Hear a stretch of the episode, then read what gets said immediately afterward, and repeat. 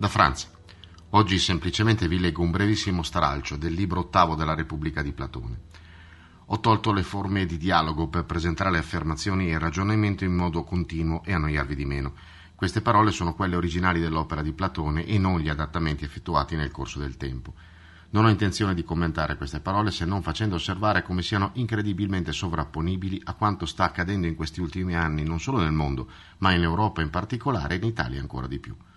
Lo so che oggi un contenuto che impegni più di 30 secondi è considerato inutile, ma dato che non è mia intenzione appoggiare ignoranza e superficialità, invito a leggere il post o ascoltare il podcast o il video fino in fondo, perché il nostro futuro non può giocarsi sull'incapacità di comprendere ciò che si prospetta. Ecco il testo la disgregazione della democrazia è provocata dall'insaziabile brama di ciò che essa si prefigge come bene, cioè la libertà. In una città democratica sentirai dire che questo è il bene supremo e che quindi chi è libero per natura dovrebbe abitare soltanto là.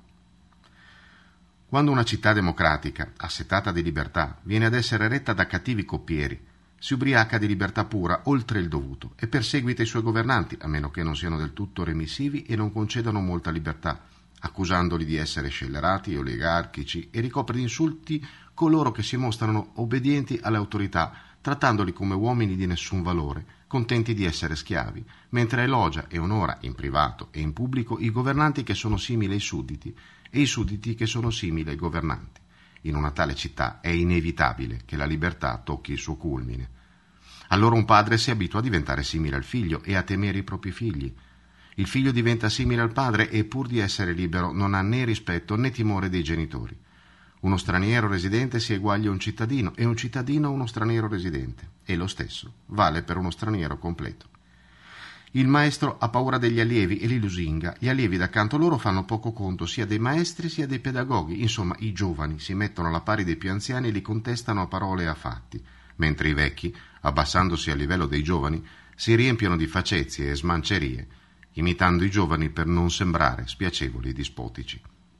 I cani, secondo il proverbio, diventano esattamente come i loro padroni. I cavalli e gli asini, abituati a procedere con grande libertà e fierezza, urtano per la strada chiunque incontrino, se non si scansa, e parimenti ogni altra cosa si riempie di libertà. La somma di tutti questi elementi messi insieme rammollisce l'anima dei cittadini a tal punto che, se si prospetta loro un minimo di sudditanza, si indignano e non lo sopportano. Tu sai che finiscono per non curarsi neppure delle leggi scritte e non scritte affinché tra loro non ci sia assolutamente alcun padrone. Dividiamo quindi una città democratica in tre parti, cosa che del resto corrisponde alla realtà.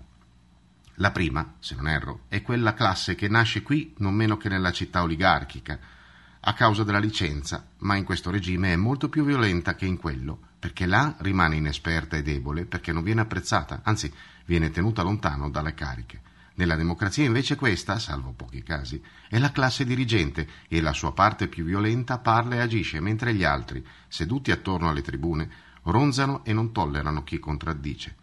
Così in un simile regime tutto è amministrato da questa classe, con poche eccezioni.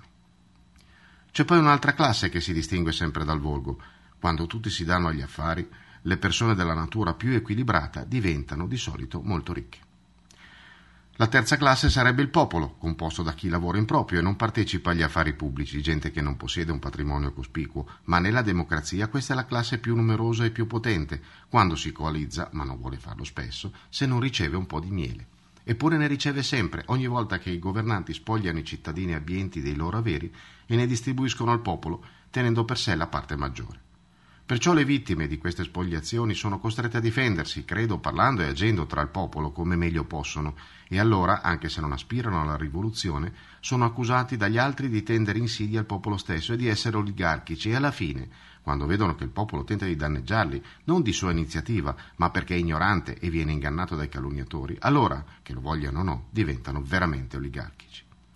Allora nascono le denunce, i processi e le contese reciproche ma il popolo ha sempre l'abitudine di mettere alla sua testa un solo individuo di cui alimenta e accresce il potere ed è evidente che quando nasce un tiranno germoglia dalla radice di un capo e non da un'altra. La trasformazione da capo a tiranno avviene quando il capo incomincia a comportarsi come nel mito che si racconta sul tempio di Zeus Liceo in Arcadia, secondo il quale chi ha gustato viscere umane, tagliate e mescolate a quelle di altre vittime sacrificali, si trasforma inevitabilmente in lupo. Allo stesso modo, chi è stato messo a capo del popolo, se incontra una massa troppo obbediente, non si astiene dal sangue dei, dei, concittadini, ma con false accuse, come accade di solito, trascina l'avversario in tribunale e si macchia di un delitto togliendo la vita a un uomo e gustando con liqua e bocca impure sangue della sua razza manda in esilio, condanna a morte e proclama cancellazione di debiti e divisioni di terra. È inevitabile che dopo queste azioni un individuo simile sia destinato o a cadere vittima dei suoi nemici o a diventare tiranno, trasformandosi da uomo in lupo. Nei primi giorni e in un primo tempo rivolgerà sorrisi e saluti a tutti quelli che incontra, negherà di essere un tiranno e farà molte promesse in privato e in pubblico, condonerà i debiti, distribuirà la terra al popolo e ai suoi accoliti e fingerà di essere mite e affabile con tutti.